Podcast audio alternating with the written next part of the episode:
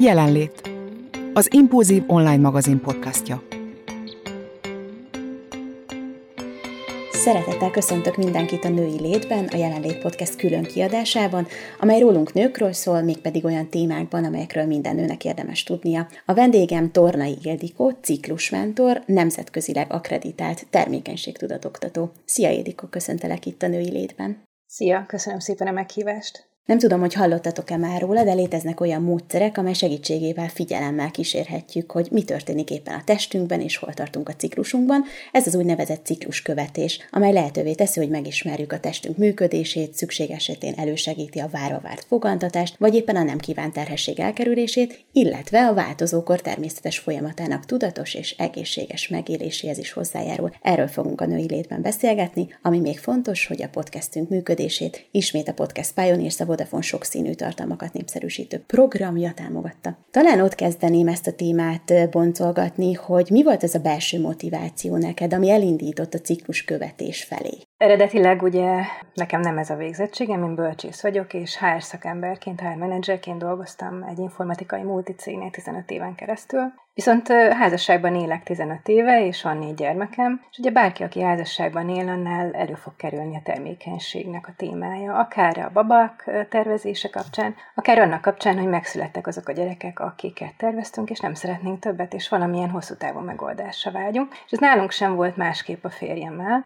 Megszületett a negyedik gyermekünk, és én tudtam, hogy 36 éves voltam akkor, és tudtam, hogy valamilyen hosszú távú megoldásra vágyom, de nem volt a kezemben eszköz. Mm, épp úgy, mint gondolom sok más per, mi is sok mindent kipróbáltunk, és nőként nem voltam egyáltalán elégedett ezekkel az eszközökkel, eljárásokkal. És akkor ismerkedtem meg um, majdnem hat évvel ezelőtt a cikluskövetéssel, egy másik házaspárnak a az élettörténetén keresztül, és ez olyan nagy hatással volt rám, hogy úgy döntöttem, hogy szeretném én is megtanulni. Ez azt jelenti, hogy tulajdonképpen felhasználóként a billing szovulációs módszert én magam is alkalmazom öt éve, teljesen sikeresen, tehát nem, nem szeretett azóta sem több gyermekünk. Mi az, ami, azt meg tudod fogalmazni, mi az, ami megfogod benne, vagy ami pótolt azt a hiányt, ami a többinél úgy nem működött, vagy úgy érezted, hogy nem tökéletes? Hát egyrészt akkor nevezzük nevén, tehát ugye, ha most hormonális fogamzásgátlásról beszélünk, akkor ezzel kapcsolatban nekem abszolút egészségügyi megfontolásaim voltak. Tehát nem szerettem volna hormont szedni uh-huh. sokáig, tizen éven keresztül akár.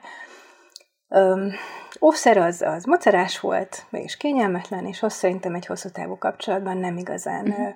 jó megoldás.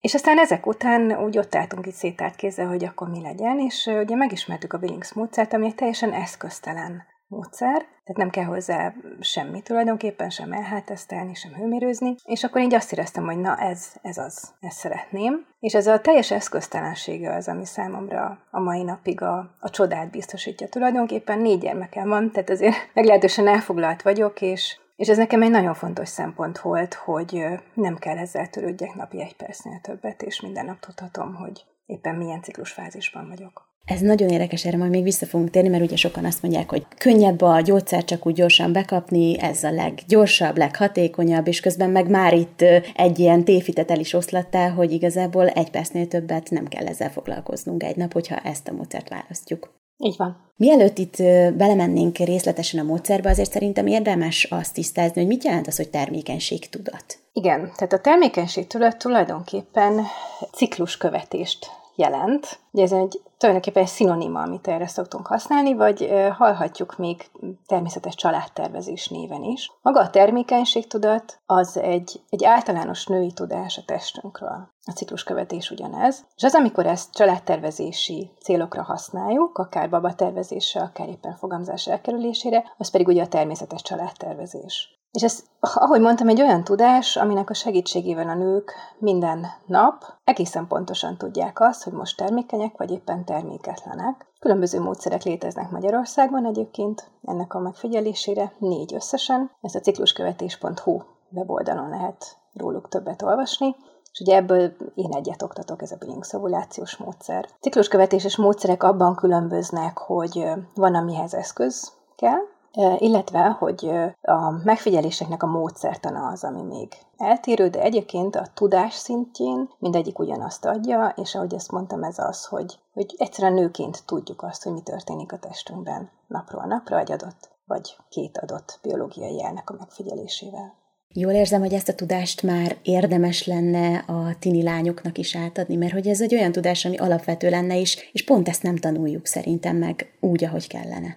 Igen, sajnos az iskolában elég hiányosan adják át ezt a tudást, illetve hogy hát is adnak valamit, akkor, akkor ez egy nem egy olyan tudás lesz, amit a gyakorlatban tudnak hasznosítani a lányok. Abszolút érdemes ezt már korai tinikorban elsajátítani. Tehát itt gondolok egy ilyen 14-12 éves életkorra, és mindegyik cikluskövetéses módszernek vannak is egyébként olyan tinédzsereknek kifejlesztett programjai, amik a nyelvezetőkben, a módszertanukban kifejezetten kis tinikre lettek kitalálva. Most egyet fogok ide behozni, vagy kiemelni, ez a ciklus show, ami Magyarországon egyre ismertebb egyébként, és egy olyan egy délelőttös 11-12-13 éves lányoknak kitalált program, ahol kifejezetten a saját testüknek a működését ismerik meg, saját termékenységüknek a működését játékos formában, és, és, és nagyon élvezhetően. Egyébként a saját lányaim, két uh, tínédzser korú lányom van, őket is elvittem egy ilyen programra két évvel ezelőtt, és, és nagyon feldobva jöttek ki. Ó, oh, de jó. De amúgy mit veszel észre, hogy mennyire vagyunk nők tisztában azzal, hogy hogyan is működik, akár a ciklusunk? Erre azt tudom mondani, hogy, hogy sajnos, sajnos nagyon nem. Tehát most egy, erre egy statisztika, egy világszintű statisztika van, hogy azok a nők, akik olyan szinten ismerik a termékenységüket, hogy ezt valóban családtervezésre is tudják használni, az körülbelül a női populáció 3%-a. Az nagyon alacsony szám. Hogyha a Billings módszerről beszélünk, akkor mi ennek a módszernek a lényege? Hogyan lehetne összefoglalni? A Billings módszer az egy nagyon egyszerű, egyetlen egy biológiai jel, teljesen eszköztelen megfigyelésén alapuló termékenységtudatossági módszer, aminek az az egy biológiai jel, ezt nem tudom, nevezzük szerintem nevén, ez a, az a ményaknyák által keltett érzet a szeméremtestnél. És hogyha valaki ezt így megtanulja, nyilván helyes módszertan szerint alkalmazni, átlagban három ciklus, három kötően négy ciklus alatt el lehet sajátítani, akkor ezzel, ahogy mondtam, minden nap tudhatja, hogy éppen termékeny, vagy terméketlen szakaszban van. Szerintem már itt fontos hangsúlyozni azt, hogy fontos, hogy szakember segítségével tanuljuk meg, hogy hogyan működik a ciklusunk, és milyen jelekre kell odafigyelnünk.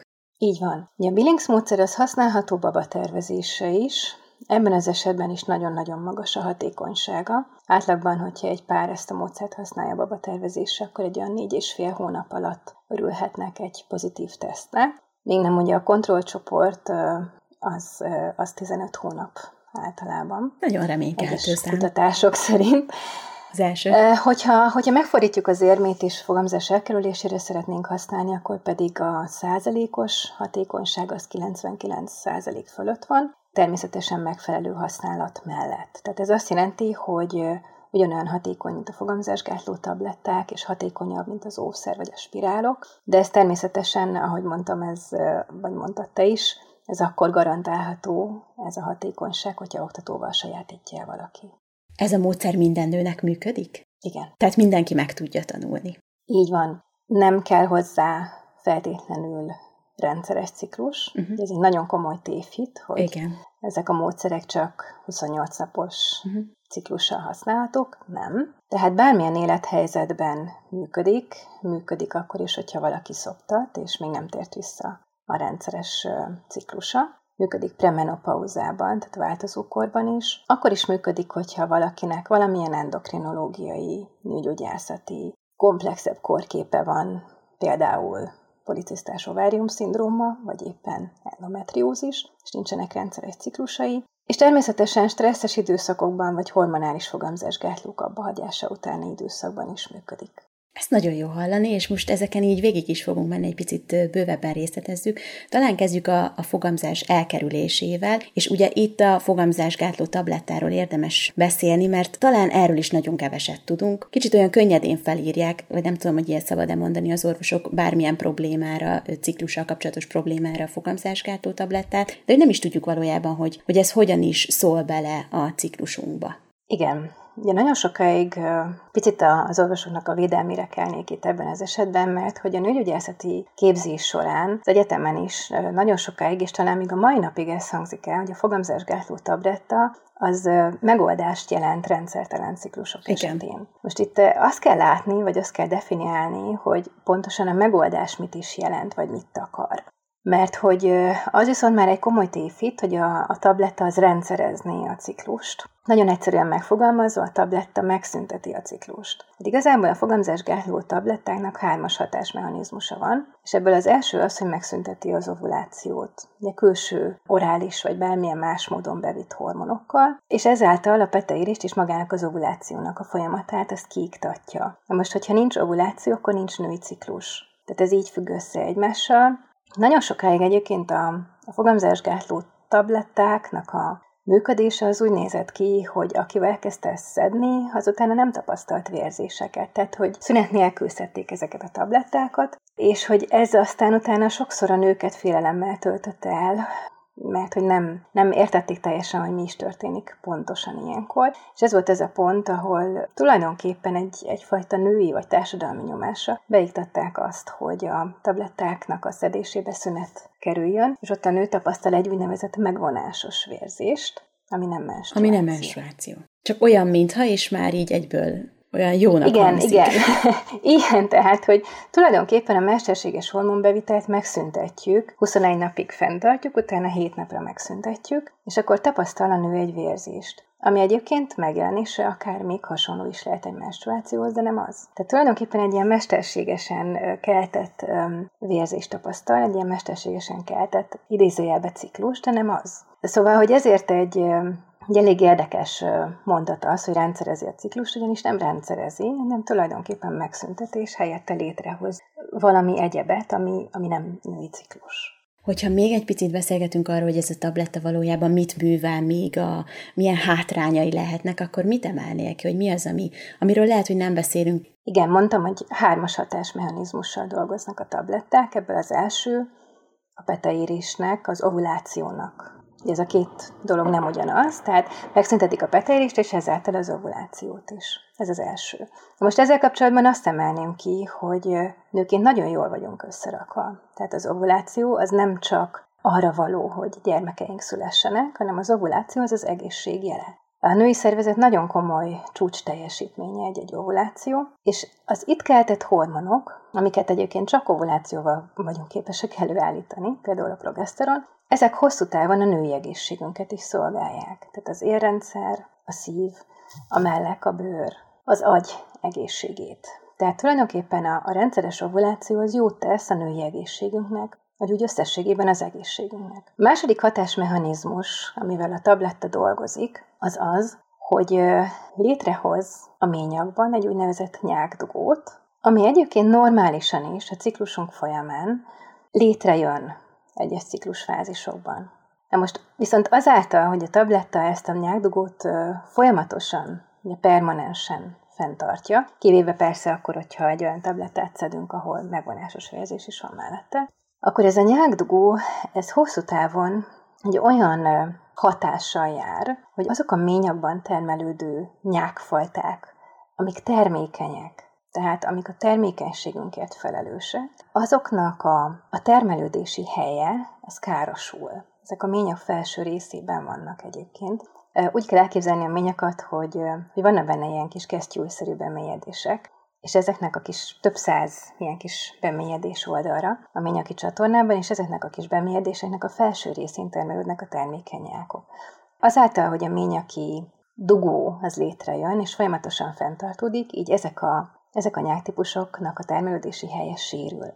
Azt mondjuk, hogy minden egyes tablettának a szedésével eltöltött év két évvel öregíti a ményakat. És a harmadik hatásmechanizmus az pedig a ményák a hártyának a folyamatosan vékonyan tartása, ami hát most, hogyha ilyen keményen akarok fogalmazni, valójában nem fogamzásgátlási hatásmechanizmus, hanem inkább abortív hatásmechanizmus. Ez azt jelenti, hogy ha esetleg a tabletta által bevitt hormonok mégsem lennének elegek az ovuláció meggátlásához, akkor ott tulajdonképpen, hogyha létrejön egy fogantatás, akkor a ményákahártya vékonyan tartásával az embrió nem tud beágyazódni. Úgyhogy ez a harmadik hatásmechanizmus a tablettának. Amúgy ezt így szörnyű végighallgatni, és mindezek ellenére mégis sokan azt mondják, hogy hát ez a legbiztonságosabb, így biztos ö, minden úgy történik, ahogy elképzeljük, és közben meg micsoda szörnyűségeket ö, művelünk saját magunkkal. Egyébként én azt gondolom, hogy a, az informált döntések nagyon fontosak. Tehát, hogyha egy nő ö, tudja ezeket a mellékhatásokat, de úgy dönt, hogy számára most ez a leggyorsabb, legegyszerűbb megoldás, akkor miért ne szedhetné? Én inkább azt gondolom, hogy hogy az a nehézség ezekkel a dolgokkal, hogy nagyon sokszor dolgozom együtt felnőtt nőkkel, és én vagyok az első, Akitől annak ezeket. ellenére, hogy, hogy évekig felírták neki a tablettát, akitől megtudja, hogy ezek a mellékhatások hogyan működnek egészen pontosan. Tehát én hiszek az informált döntésben, és hiszek abban, hogy a nők okosak, és el tudják maguknak dönteni azt, hogy mi a számukra a legjobb, akkor, hogyha megkapják a megfelelő információkat. Ezért is szeretem a női létet, mert itt tudunk ilyen témákról beszélgetni, és remélem, hogy minél több nő hallja.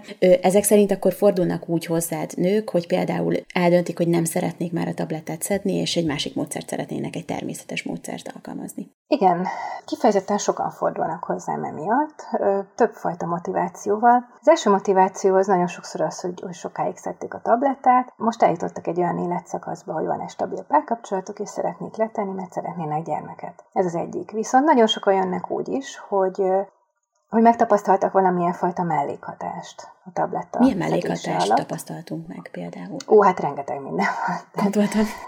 Így a, a mindenféle mm, igazából indokolatlan súly felszedéstől kezdve a libidó csökkenésen keresztül a hajhullás, az, hogy valaki azt tapasztalja, hogy szeretne például folyni, de nem tud, különböző hangulatingadozások, és hát bizonyos esetekben még akár depresszív magatartás is egy bizonyos szedési idő vagy mennyiség után. Ugye sokan ezért fordulnak hozzád, aztán van, azt is említettük már, hogy ugye gyermektervezésnél is. Jól érzem azt, hogy talán akkor fordulnak már hozzád, amikor már sokadik próbálkozásra, meg a sokadik orvoshoz elmentek, és nem sikerül, és akkor ez egy ilyen utolsó utáni lehetőség. Vagy van, aki azért már előbb dönt úgy, hogy hozzád fordul? Mind a kettő előfordul. Tehát mind, mind a kettőre van példa. Nyilván, amit először említettél, tehát akik már tényleg nagyon régóta próbálkoznak, és, és valamilyen oknál fogva még nem, nem jött össze a, a gyermekáldás, ők többségben vannak. Uh-huh. Tehát sajnos van egy ilyen tendencia, hogy, hogy ha már mindent kipróbáltunk, akkor jutunk el tulajdonképpen a idézőjelbe vett holisztikus módszerek felé. Igen. Azt azért szeretném kihangsúlyozni, hogy a Bennings um, nem feltétlenül holisztikus módszer. Tehát ez egy orvosok által kifejlesztett uh, és tesztelt módszer, amit egyébként a WHO is több mint 200 tanulmányban tesztelt. Csak valamilyen oknál fogva kevésbé van egyelőre a köztudatban. Az biztos, hogy volt már olyan esetem, amiről be tudok számolni, hogy, sőt több is, hogy, de most csak az egyiket mondom el, hogy két év várakozás után eljött egy pár, és a második vezetett ciklusban megfogantak kisbaba, akire olyan régóta vártak. És itt tulajdonképpen nem kellett sok mindent csinálni. Tehát csupán annyit kellett, hogy elmagyaráztam néhány dolgot, hogy mikor érdemes időzíteni, mik azok a jelek, amik a legmagasabb szintű termékenységet mutatják, és ennek a segítségével nagyon gyorsan meg is történt a fogantatás. A másik nagy csoportja azoknak, akik baba tervezés miatt fordulnak hozzám, ők pedig a, a fiatal házasok, vagy akár még azok a, a jegyes párok, akik még házasság előtt állnak. És nagyon örülök neki, hogy, hogy vannak most már ilyen, ilyennyire tudatos fiatal nők és férfiak, akik így valahogy kiszagolták ezt a módszert, hallottak róla valahol, és akkor ők eljönnek és, és megtanulják, és azzal a fajta biztonsággal meg, ugye ez nem csak érzelmi vagy egészségügyi, tehát nem csak egészségügyi, hanem érzelmi biztonságot is ad, és akkor utána házas, házasságukat, a házas életüket ezzel a fajta bizonyossággal, biztonsággal kezdik. Hát hogy azt is nagyon fontos megemlíteni, hogy a medikális rendszerben, jelen pillanatban Magyarországon az egészségügyi rendszerben minden egyes párnak azt mondják, hogy próbálkozzanak egy évig, és hogyha ez az év ez sikertelen, akkor utána kezdenek el velük komolyabban foglalkozni. 35 év fölött ez 6 hónap. Na most, hogyha valaki a Billingset ismeri, megtanulta, akkor ugye három kötője négy cikluson belül nem jön létre fogantatás, teljesen mindegy, hogy most 38 éves, vagy éppen 22, akkor már javasoljuk neki azt, illetve a párjának, hogy ha csak óvatosan is, de, de kezdjenek el orvosi útra elindulni, alapkivizsgálásokat megcsináltatni. Tehát sokkal hamarabb juthat el egy pár oda, hogy tudják azt, hogy ezzel a témával foglalkozni kell. Tehát tulajdonképpen betegutakat rövidítünk ezzel. Ugye az, hogyha elkezdjük így a ciklusunkat figyelni, fényderülhet arra, hogy bármilyen nőgyógyászati problémánk is lehet akár, lehet ez egy endometriózis, egy PCOS, akkor is működik a módszer, hogyha nem rendszeres a menstruációnk. Szóval, hogy milyen tünetek lehetnek, vagy milyen jelek lehetnek a menstruációnkban, ami arra utalhat, hogy, hogy itt esetleg valami nagyobb probléma van a háttérben. Nem csak a menstruációban egyébként. Hogyha azt látjuk, hogy maga a menstruáció az egy nagyon fájdalmas történés, akkor ezt alapvetően cikluskövetési módszerek különösebb ismerete nélkül is azt, azt ajánlom, hogy érdemes magunkat kivizsgáltatni. Már csak azért is, mert hogy azt tudjuk, hogy például az endometriózis az egyik ilyen legalul diagnosztizáltabb betegség Magyarországon, tehát én például ismerek olyan, olyan nőt, akinél 8 év volt, mire diagnosztizálták, tehát, tehát már csak maga, maga a tény, hogyha valakinek rendkívül fájdalmas a menstruáció, az nem, nem normális alapvetően, tehát ezzel érdemes elindulni. De amire a cikluskövetéses módszerek képessé tesznek, mert hogy ugye ezek diagnosztikai eszközként is használhatók, az az, hogy lássuk azt, hogy ha valakinek mondjuk vannak rendszeres vérzései, akkor a vérzések között valóban vannak-e rendszeres ovulációk. Hát, hogy nőként nagyon sokszor ez az egyetlen dolog, ami a kezünkben van, hogy én rendszeresen vérzek, akkor biztos egészséges vagyok. Igen. Sajnos azt kell mondjam, hogy ez nem garantált. Tehát nem garancia a rendszeres vérzés arra, hogy valóban egészséges-e valaki. Mondok erre szintén egy példát hogy egy egészséges fiatal nővel dolgoztam együtt, 24 éves volt, éppen házasság előtt állt, és 28 naponta voltak vérzései. Viszont kiderült az, hogy az ovulációja a ciklus 19-20. napján van. Na most, hogyha 19-20. napon van az ovuláció, akkor ez azt jelenti, és a ciklus 28 napos, akkor ez azt jelenti, hogy az utolsó ciklusfázis, amit luteális fázisnak nevezünk, ez túl rövid. Luteális fázisnak a hossza minimum hogy 11 nap kell, hogy legyen, ahhoz, hogy azt egy termékeny ciklusnak tekinthessük. Tehát maga az, hogy én 28 naponta vérzek, vagy helyettesítsünk ide bármilyen számot, ez önmagában olyan sok mindent nem árul még el, hogy egy kicsit belátunk abba, hogy, hogy mi történik két vérzés között, az viszont már igen. De hogy például ennek a módszernek, vagy ezeknek a módszereknek a segítségével azt is el tudják dönteni a nők, hogy azok a vérzések, amiket tapasztalnak, azok valóban menstruációs vérzések el, vagy valamilyen egyéb típusú vérzések. Összesen négy fajta élettani vérzés van, amik egészségesek, mindegyik. Nincs velük semmi baj, csak nem mindegyik menstruáció. És nem mindegy, hogy most éppen egy nő rendszeresen menstruál, vagy éppen rendszeresen vérzik, ez két külön fogalom. Azt megállapítani, hogy van-e ovulációnk, az egy bonyolult dolog, vagy azért annyira nem? Nem, abszolút nem. Uh-huh. Tehát, hogyha valaki megtanul egy cikluskövetéses módszert, akkor minden esetben megtanulja az egészen konkrét módszertant is, a Billings esetében is, arra, hogy hogyan lehet azt megállapítani, hogy abban a ciklusban van-e ovuláció. Cikluskövetéses módszerek egyébként egy külön fogalmat használnak, tehát mi nem az ovuláció fogalmát használjuk, hanem az úgynevezett csúcsnap fogalmát. Ez a ciklus legtermékenyebb napja, és minden egyes módszer képessé teszi a nőt arra, hogy egészen pontosan megállapítsa, hogy mikor van a csúcsnapja az adott ciklusban, és az ovuláció egyébként ez egy olyan történés, amihez a csúcsnaphoz nagyon közel fog történni. Most jobban nem megyek bele abba a témába, de a lényeg az az, hogy például a, a Billings ovulációs módszer esetében a csúcsnap az kb. 75%-ban egyébként az ovuláció napja is. Jól értem, hogyha probléma esetén az orvosok tudnak ebből a táblázatból olvasni, úgymond, vagy azért ez nem olyan egyszerű? Akkor tudnak olvasni nőgyógyászok vagy endokrinológusok, hogyha egy külön képzésben részesültek erre. Most ez egyelőre Magyarországon nem egy olyan képzés, amit automatikusan megkap egy orvos az orvosi egyetemen. Nevén nevezem ezeket a képzéseket, kétféle olyan képzés van, ami jelen pillanatban elérhető, akár magyar, akár nemzetközi szinten. Az egyik az a FEM, a másik pedig a, a NAPRO, ez a Natural Procreation-nek a rövidítése, a FEM az pedig a Fertility Education and Medical Management-nek a rövidítése. Tehát, hogyha egy-egy orvos elvégez egy ilyen képzést, ami ugye tulajdonképpen az orvosi szakvizsgára ráépített képzés, nőgyógyászati vagy endokrinológiai szakvizsgára ráépített képzés, akkor lesz képes egy ciklustáblázatot diagnosztikai eszközként használni. Jelen pillanatban Magyarországon egyébként körülbelül egy olyan 70-80 szakember van, akik erre képesek, tulajdonképpen 90%-uk Budapesten van. Hát, ez így szokott lenni. Nem baj, de, de, de legalább igazából, van. hogyha pozitívan nézzük, akkor ez azt jelenti, hogy, hogy most már vannak olyan szakemberek, Abszolút. akikhez lehet küldeni ciklustámlázattal nőket, és többen ezek közül a szakemberek közül egyébként például a Sotének az asszisztált reprodukciós centrumában dolgoznak, tehát mondhatjuk azt, hogy ez egy, ez egy intézményesített dolog most már Magyarországon. Összegyűjtöttem pár téfitet, amit szerintem most meg fogsz cáfolni. Végigmehetünk rajta, van kedved? Nyugodtan, igen. Az első az, hogy ha applikációban vezetem a ciklusomat, az egyben olyan, mint a cikluskövetéses módszert alkalmaznék. Főleg mostanában Igen. egyre divatosabbak ezek az applikációk, csak szerintem gondolom ezek túl leegyszerűsítik ezt az egész metódust, de ebbe majd te állásfoglalsz pontosan. Igen, igen.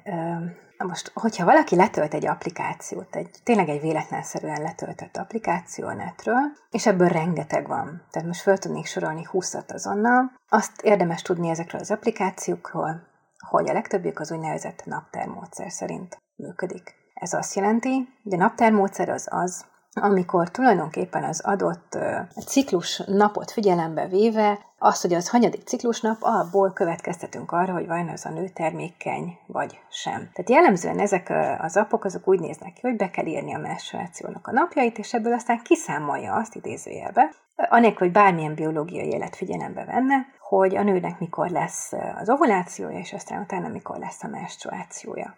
Ezektől az appoktól mindenkit óva intek, tényleg nem alkalmasak semmi egyébre, mint arra, hogy esetlegesen emlékeztessenek arra, hogy hát most esetleg valamikor a közeljövőben lesz a menstruációd. Vagy tényleg csak annyira, hogy igen, ekkor és ekkor véreztem meg, ekkor és ekkor előtte, és ekkor és ekkor előtte. Tehát családtervezési célra abszolút nem alkalmasak. Mert hogy minden, ami előre számol, bármit is, az nem a saját testünknek a jelzéseit veszi alapul, hanem ugye a naptárt. És ezt tudjuk, hogy főleg, hogy a családtervezésre szeretné valaki használni, akkor abszolút haszontalan dolog. Sőt, akár még veszélyes is lehet. Szóval sajnos az apoknak a nagyon nagy része így működik. Azt viszont el kell mondjam, hogyha valaki megtanul egy cikluskövetéses módszert, legyen ez bármelyik a felsorolt négyből, akkor ebből a, a négyből most már háromhoz van kifejezetten ezekhez a módszerekhez kifejlesztett applikáció, és a negyediknél is készül egyébként éppen. Tehát ki lehet fogni olyan applikációt, ami igenis nagyon jól működik, csak ebben az esetben is úgy, úgy fog működni a folyamat, hogy megtanulja az ember egy oktatóval, és akkor utána ahhoz, a saját tudáshoz rakunk hozzá egy appot, ami nem fog számolgatni semmit sem, hanem én fogok rajta beállítani dolgokat, meg megállapítani dolgokat. Tehát nem gondolkozik helyettem, én gondolkozom, és ez tulajdonképpen egy, egy online jegyzet, amit én használok. Semmi egyéb. Pont ezt szerettem volna mondani, ez majdnem olyan, mint a táblázatban írnánk, csak most applikációban. Tulajdonképpen igen. erről van szó, így van. Igen, igen, igen. Erről már beszéltünk, de azért idehozom még, hogyha már itt felsoroltam a téfitek közé, hogy rendszertelen a ciklusom, ezért nem tudom alkalmazni ezt a módszert, de ugye azt mondtad, hogy ennek ellenére lehet alkalmazni ezt a módszert. Persze.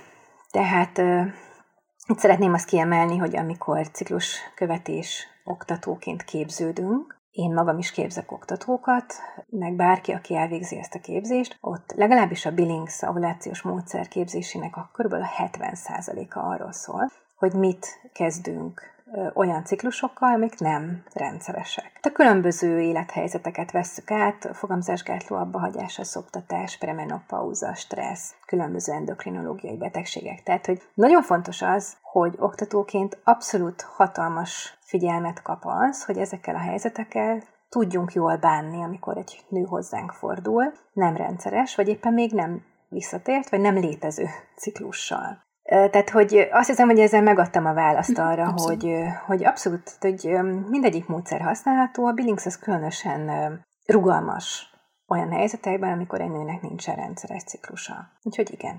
Hogyha már így felhoztad a szoptatási időszakát, illetve a premenopauza időszakát, erről egy picit beszélgetünk, hogy például a szoptatási időszak után mit tapasztalhatnak a nők, vagy mi, mi az, ami általában jellegzetes szokott lenni, hogy mikor jön vissza a menstruáció, hogyan szokott ez működni, mi a természetes, mi az, ami, aminél érdemes odafigyelni, mert valamit mutathat.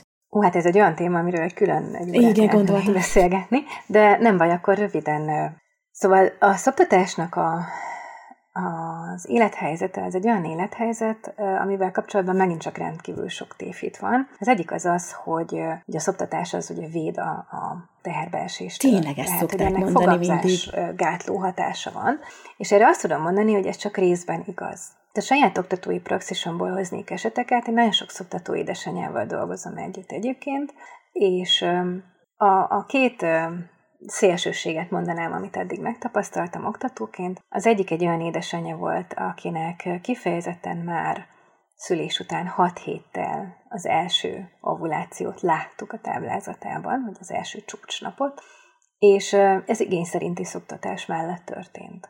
Tehát onnantól kezdve ő potenciálisan termékeny volt. Tehát rendszeres ciklusokat láttunk, és, és ebből ő tudta meg én is, hogy egyébként, hogyha szeretnének, akkor tulajdonképpen már a baba második, harmadik hónapos korában jöhetett volna akár egy kis tesó, hogyha uh-huh. ugye ők ezt így akarták volna. A másik extremitás az az volt, amit láttam, egy ötödik gyermeknek a szoptatása utáni Azt. időszak volt, ahol a, az édesanyja az első csúcsnapot, tehát az első ovulációt a táblázatában szülés után 23 hónappal látta, ami ugye már nem is, nem is babáról beszélünk itt, hanem már kisgyermekről, és ez a kisgyermek még esténként egy picit elalváshoz szopizott, és ez a kicsi szopizás mennyiség az elég volt ahhoz, hogy az édesanyjának a terméketlenségét azt fenntartsa. De egyébként, hogy az átlag, amit látok szoptatásnál, az, az egy olyan 8-10 hónap. Tehát átlagban egy olyan 8-10 hónapos korában a babáknak jön vissza az édesanyjának a, a termékenysége, ez szoptatás, tehát igény szerinti szoptatás esetén. Természetesen, hogyha valaki nem szoptat, akkor ugye ez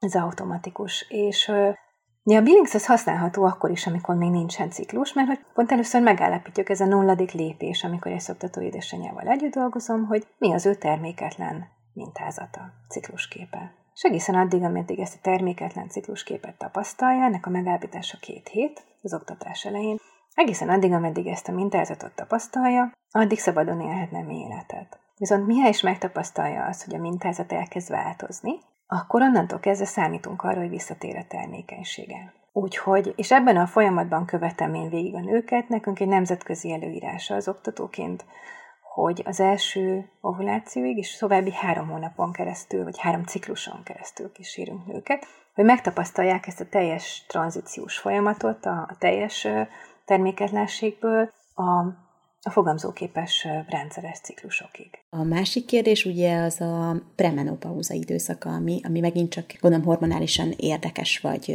más, mint a megszokott. Mikor beszélhetünk egyáltalán premenopauza időszakról? Ugye a premenopauzának vannak, vannak bizonyos tünetei, és ez nem mindenkinél ugyanúgy fog megjelenni. Tehát a ciklusoknak a, a rendszertelenné válása az általában már egy sokadik lépés, az első lépés az általában az, hogy egy nő megtapasztalja azt, hogy vagy, vagy hosszabbak lesznek úgy összességében a ciklusai, de még rendszeresek, vagy éppen lerövidülnek, de még rendszeresek. Ez a lerövidülés, ez itt gondolok egy ilyen 24-25 napos lerövidülése akár.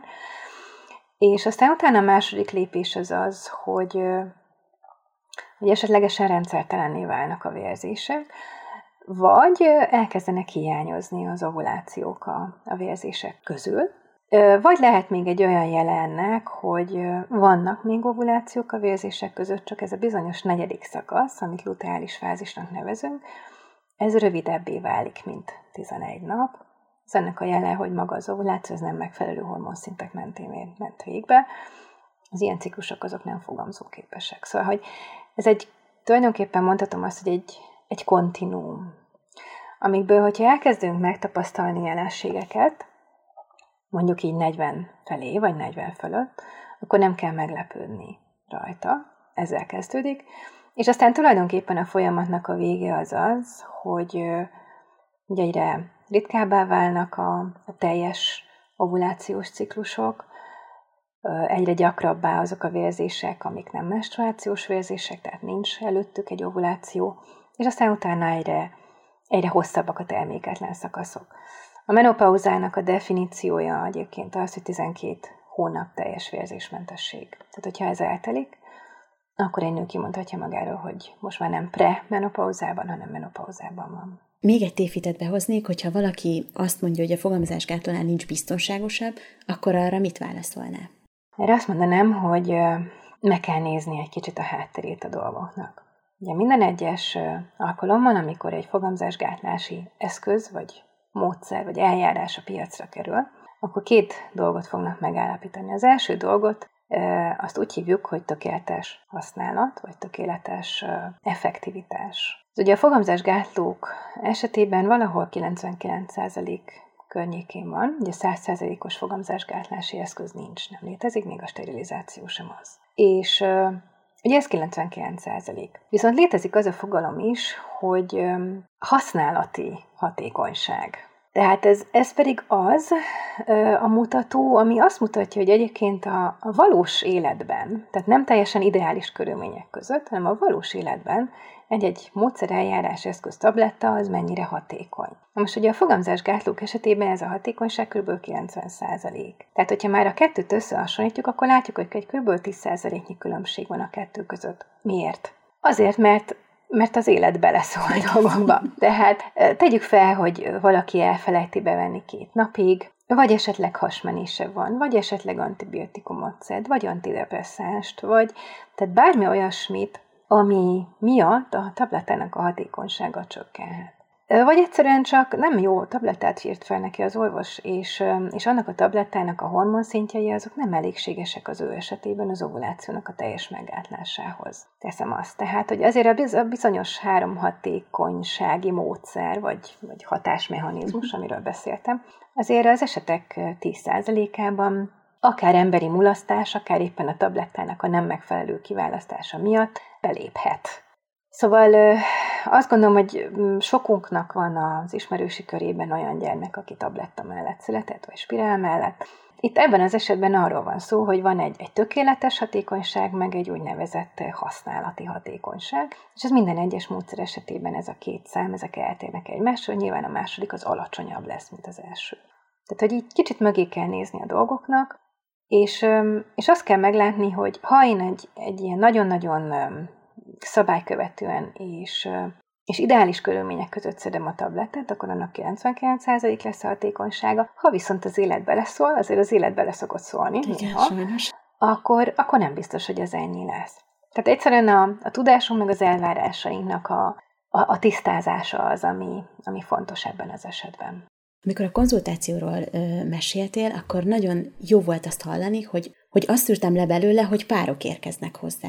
Ezt jól értettem? Tehát, hogy nem csak Igen. nők mennek el hozzád, hanem párok együtt. A férfiak is ott vannak, és jelen vannak, és hallanak ezekről az információkról. Így van. Ez a módszer, tehát a bilinkszovulációs módszer, az egy magatartáson, emberi magatartáson alapuló módszer. Tehát, hogyha én ismerem a szabályokat, és azt szerint élem meg a, a szexuális életemet, akkor hatékony lesz. Na most ugye ez, ez már önmagában mutatja azt, hogy tulajdonképpen ehhez kettő ember kell. Tehát, hogyha mondjuk egy férfi öm, nem ismeri ezt a módszert, vagy félelmei vannak, vagy kételjei, vagy éppen azt mondja, hogy ő ebben nem hajlandó részt venni, ilyen is van, akkor, akkor ez megtorpedózza a, a párnak, vagy a nőnek a céljait. Tehát minden esetben ideális módon egy, egy nővel és egy férfival dolgozunk együtt. A tapasztalatom az az, hogy a férfiak nagyon nagyon szeretik egyébként ezt, a, ezt az oktatási alkalmat, már az elsőt is, és aztán utána általában a továbbiakat is, mert hogy egy olyan védett tér jön létre, ahol ők is feltehetik a saját kérdéseiket szexualitással, testünk működésével, akár a férfi testnek a működésével kapcsolatban is. És az a tapasztalatom, hogy ez a legtöbb férfi esetében utoljára valamikor a középiskolában történt, ha egyáltalán ha megtörtént ha egyáltalán megtörtént, mert ugye akkor még mondjuk bejön egy nőgyógyász vagy egy védőnő beszélni egy osztályfőnöki órán, és ott még vérciki erről beszélni, gondolkozni, kérdezni, stb. Tehát, hogy jó lenne ezt normalizálni, ezt az egészet, ezt a témát, és, és nem, nem pornóból, meg hasonló forrásokból tájékozódni. Úgyhogy én azt láttam, hogy a férfiak azok, azok kifejezetten élvezni szokták ezeket az alkalmakat. A konzultáció az úgy kezdődik, hogy akkor először megismeri a pár az emberi test működését? Így van. Ideális esetben egy, hát egy olyan négy cikluson áttartó együttműködés. És ebből az első alkalom az úgy szokott kinézni, ez kb. egy olyan másfél-két órás alkalom szokott egyébként lenni, ez úgy szokott kinézni, hogy megismerjük a a férfiak, a férfi testnek a működését, illetve a női test, a női termékenység működését. az, hogy ennek a kettőnek a keresztmetszete hogy néz ki, tehát hogy néz ki a, a közös termékenység, a pár közös termékenységének a működése, és aztán utána térünk csak rá arra, hogy egyébként mm, a megfigyeléseket hogyan kell csinálni, meg mik a szabályok akkor, hogyha szeretnénk, vagy éppen nem szeretnénk gyermeket. Tehát mondhatom azt is, hogy tulajdonképpen ezeknek az alkalmaknak az első része az biológia. Uh-huh. A másik része pedig alkalmazott biológia, amikor mindazt, amit ott megszereznek, elkezdik a gyakorlatban is alkalmazni. Ja, azért érdekes ez a módszer, azért is, mert hogy itt a felelősség abszolút rajtunk van. Tehát nem a tablettában bízunk, hogy majd megoldja, a, amit szeretnénk, hanem itt jól, jól értelmezem, vagy lehet, le lehet így egyszerűsíteni? Igen. Igen, ez egy kemény dolog egyébként. Abszolút. Ha, ha az ember belegondol, hiszen, hiszen arra tanít, hogy a felelősséget ne helyezzük saját magunkon kívülre. És tulajdonképpen, hogyha az ember belegondol, akkor bármely fogamzásgátló eszközzel vagy módszerrel kívülre helyezzük, és hogyha ott a hatékonyság csődöt mond, akkor Felemeljük a kezünket, és nem mi voltunk a hibás. Akkor baj van, igen. Most ez, ez egy olyan módszer, ami ilyen szempontból nagyon kemény, hiszen ha jól megtanultam és jól alkalmazom, akkor nagyon jól fog működni, ha nem, akkor nem. De hogy ha végigcsináltam egy teljes oktatási folyamatot, akkor utána ez az enyém. Tehát hatalmas szabadságot is ad tudásban, érzelmileg, egészségügyileg, de egyben egy, egy nagy felelősség is. Pont ezt szerettem volna kérdezni, hogy szerinted mi ennek a módszernek a sikere, vagy az előnye, vagy amiért azt mondod, hogy szerinted ezt minden nőnek tudnia kell, és minden nő alkalmazhatja, és alkalmazhatja. Egyébként ez nagyon érdekes, mert magának a Billings módszernek ez a mottója. Evelyn Billings, aki a aki egyébként orvos volt, és ő a módszer egyik kifejlesztője, ő mondta ezt, hogy ez egy olyan tudás, amire minden nőnek szüksége van. Azért, mert azt gondolom, hogy ha egy nő rendelkezik ezzel a tudással, akkor az a nő szabad. Minden értelemben. Tehát, hogyha ő, ő nem akar onnantól kezdve semmilyen eszközt használni, akkor nem kell neki semmilyen eszközt sem használnia, illetve tudja megfogni a táblázatát, hogyha lát benne valamit, és ö, saját magáért kiállva azt mondani, hogy én itt ezt látom ebben a táblázatban, és kérlek foglalkozzatok velem orvosilag. Egy nagyon gyors példa erre, Nekünk is van, nekem is, és minden oktató kolléganőmnek most már szinte olyan esete, amikor a táblázat segítette hozzá a nőt mondjuk egy konkrét diagnózishoz. De így könnyebb is az együttműködés, hogyha az orvosnak konkrét ö, dolgokat tudunk mondani, és nem csak úgy körülírni nagyjából. Igen, illetve megmutatni, hogy természetesen akkor, hogyha az orvos ért a táblázathoz, de megmutatni azt, hogy, hogy ez az a pont itt a táblázatban, amiről én azt gondolom, hogy nem kéne ott legyen. Tehát egy olyan szintű testismeretet ad, ami arra is képessé tesz egy nőt, hogy családtervezésre használja, de arra is, hogy a saját egészsége érdekében minél hamarabb lépjen. Adott esetben ez akár életmentő is lehet.